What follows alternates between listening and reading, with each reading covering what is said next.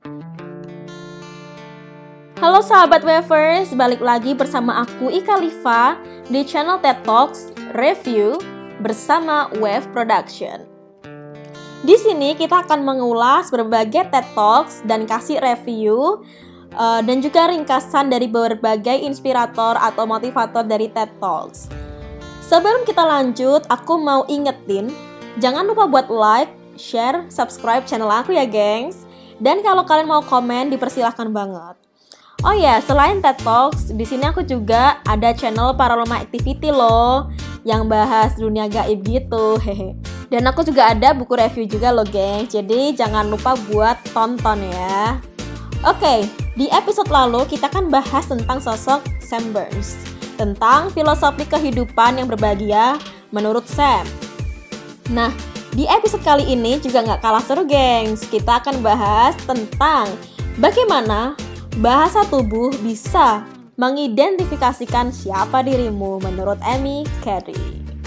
Sebelum kita bahas video tektoksnya, kita kenalan dulu yuk siapa sih sosok Amy Carey ini? Profesor Carey adalah salah satu pakar bahasa tubuh terkemuka di dunia.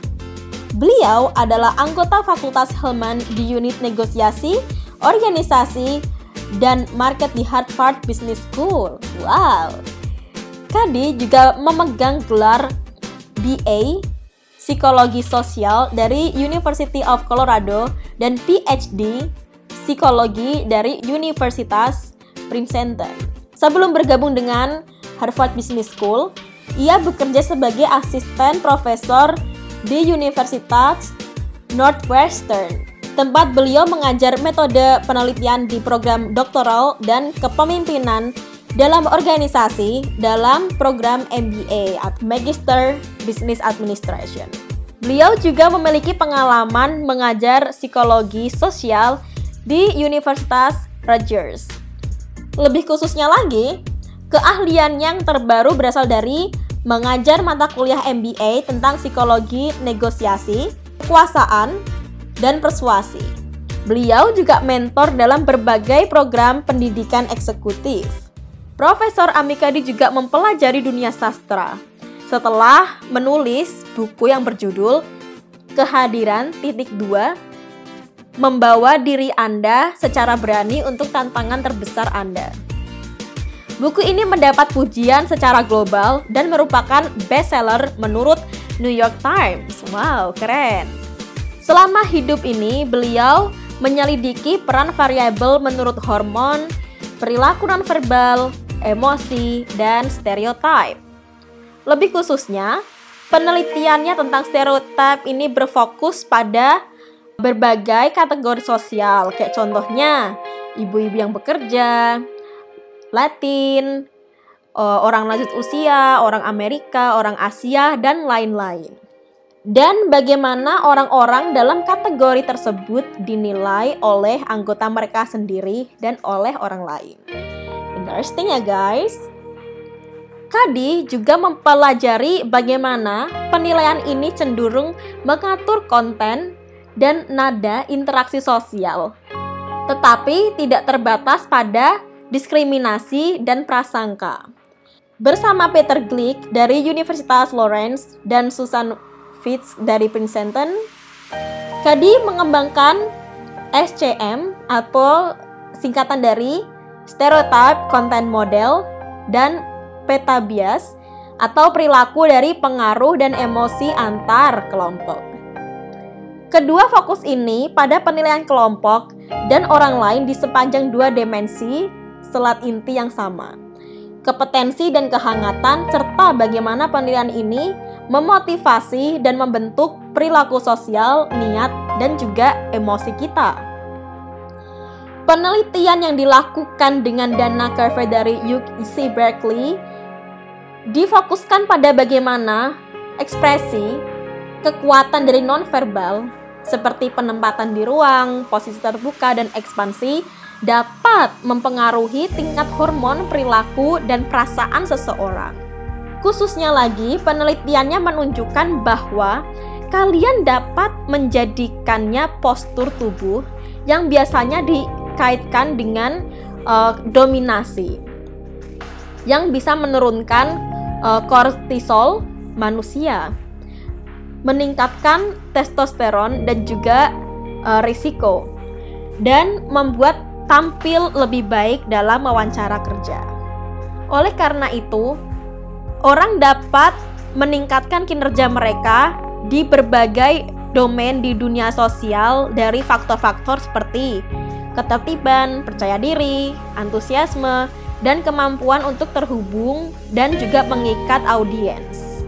Penelitian Amikaldi sangat signifikan sehingga uh, telah dipublikasikan di sejumlah jurnal akademis seperti Jurnal Kepribadian dan Psikologi Sosial, Tren dalam Ilmu Kognitif, Ilmu Psikologi, Penelitian dalam Perilaku Organisasi, dan juga kemajuan dalam psikologi sosial eksperimental. Uh, beliau juga memenangkan beberapa penghargaan geng seperti The Alexander Early Career Award, uh, Rising Star Award, uh, 10 Studi Psikologi Terbaik pada tahun 2010. Pengaruh Kadi sangat signifikan sehingga ia telah diliput oleh Wall Street Journal, Boston Globe, Time, The Financial Times, The New York Times, MSNBC, dan CNN. Oh ya, jangan lupa buat nonton Paranormal Activity dan juga buku review juga ya, gengs. Tetap di channel Ikalifa bersama Wave Production. Di sini, lanjut, kita akan bahas secara singkatnya dari TED Talks yang beliau bawakan. Dan ini tuh secara ringkasannya, oke? Okay? aku tahu sih kalian suka TED Talk gitu kan, tapi kadang-kadang kalian nggak ada waktu buat dengerin keseluruhannya.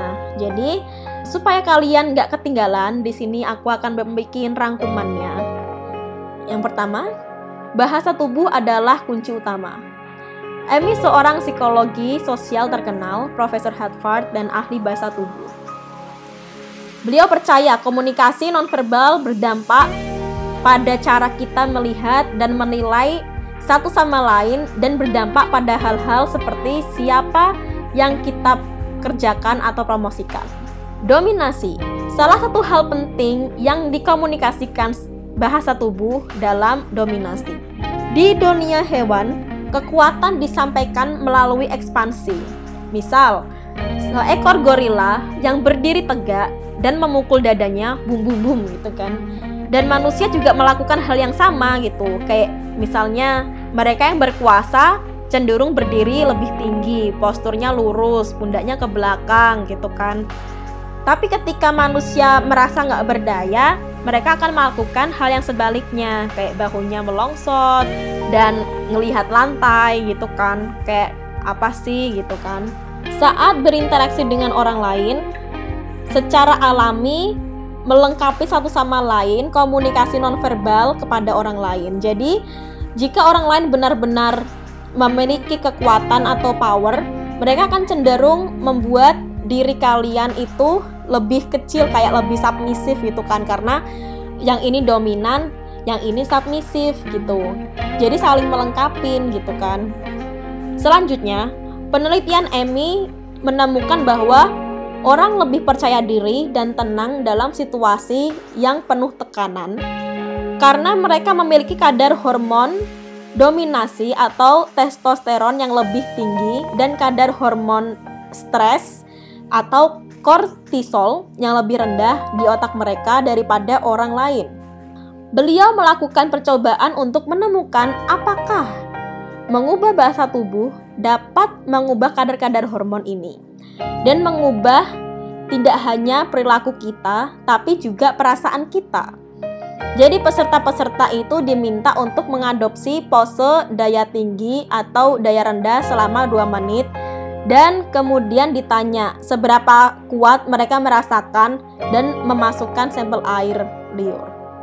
Lalu beliau juga menemukan bahwa Mengadopsi pose kekuatan selama 2 menit mengubah kadar hormon ini dalam otak kita secara signifikan dan berdampak pada perilaku kita. Tetapi pertanyaannya adalah, bisakah kekuatan berpose bekerja di kehidupan kita yang nyata gitu kan?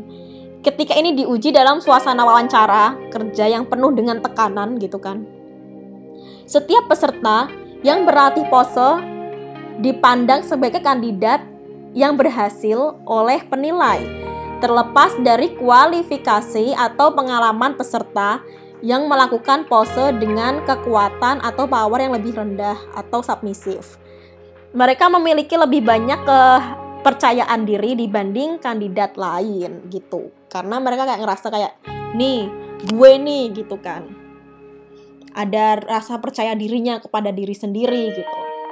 Lalu pesan dari MKD adalah perubahan kecil dapat menyebabkan perubahan yang besar.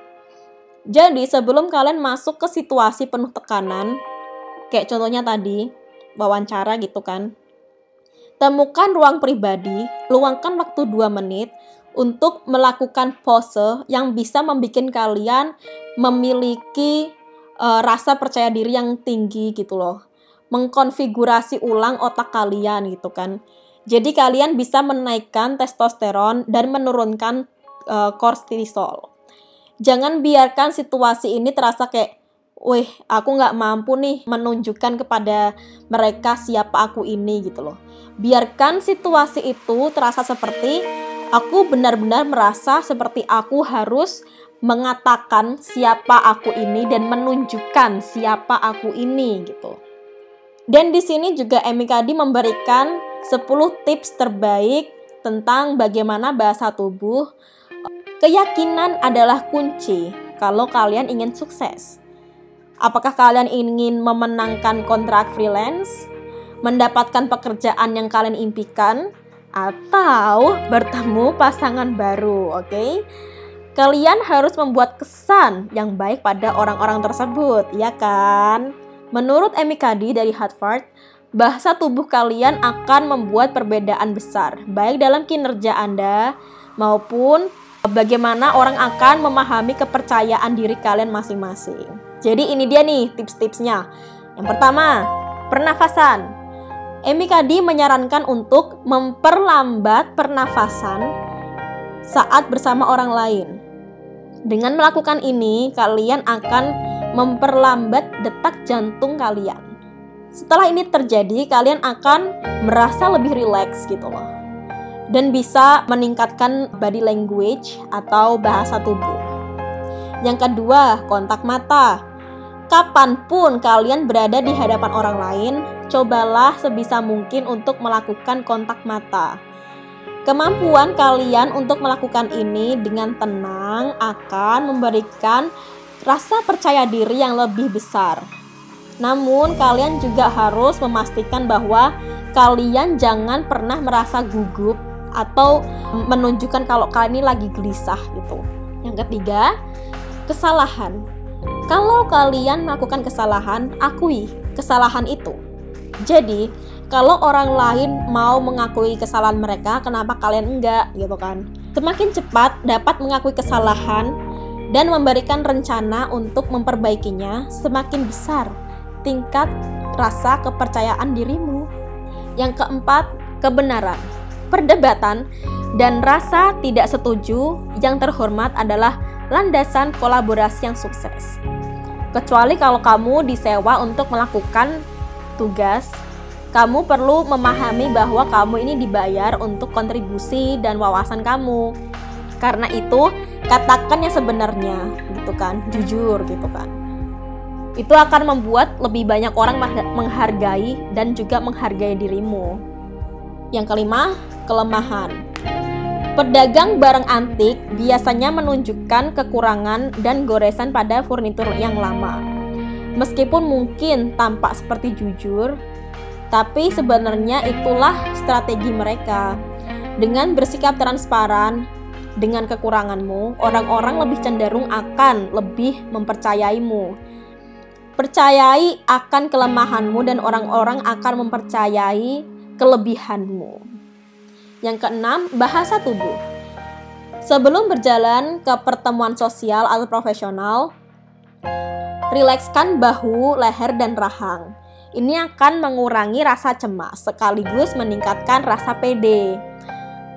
Ini bekerja karena emosi kita secara fisiologis merespon perubahan keadaan fisik tubuh kita. Yang ketujuh, gelisah. Ketika kalian memantulkan kaki, berputar di kursi, atau mengutuk meja kayak tek tek tek tek gitu kan. itu tuh kebiasaan gugup yang tidak kalian sadari, yang akan menghilangkan fakta kalau kamu ini sedang gugup. Bukan hanya itu, mereka juga akan um, lebih percaya akan kecemasanmu gitu loh, kayak mereka tuh tahu kalau kalian gugup gitu istilahnya. Kalau kalian merasa gelisah, kendurkan tubuh dan periksa nafas, dan kamu akan merasa jauh lebih baik. Jadi relax aja gitu loh gengs. Relax gitu kan. Yang kedelapan senyum.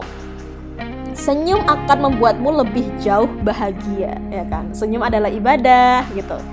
Jadi mengapa kamu nggak melakukannya gitu loh kayak kenapa kamu nggak malah senyum aja daripada kelihatan gugup cemberut gitu kan ketika kalian tersenyum pada rapat orang akan berpikir kalau kamu ini bersemangat gitu kan. Selain itu, ini akan menguntungkan ke kalian ketika mereka juga merasakan kekuatan pribadi dan rasa pede kalian gitu. Yang kesembilan tentang email.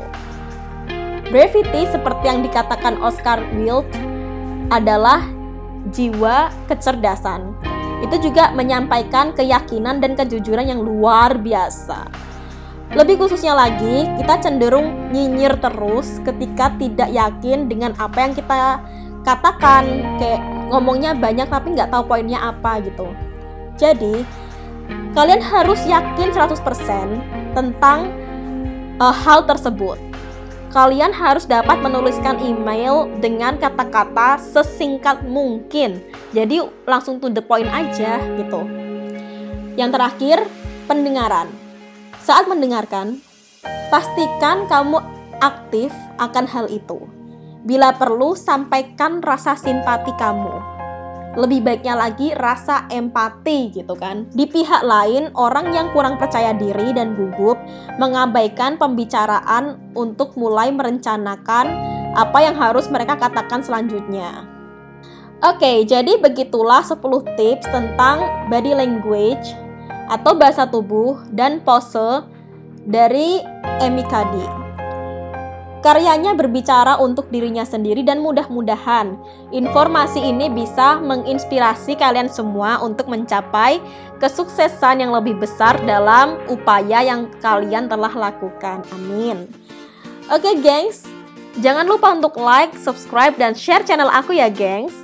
Oh ya, jangan lupa untuk nonton Paraloma Activity dan buku review juga ya. Tetap di channel Ika Liva bersama Wave Production. Sekian dulu dari aku. Apabila ada salah, mohon maaf banget. Semoga kalian suka sama episode kali ini. See you in the next episode guys. Bye.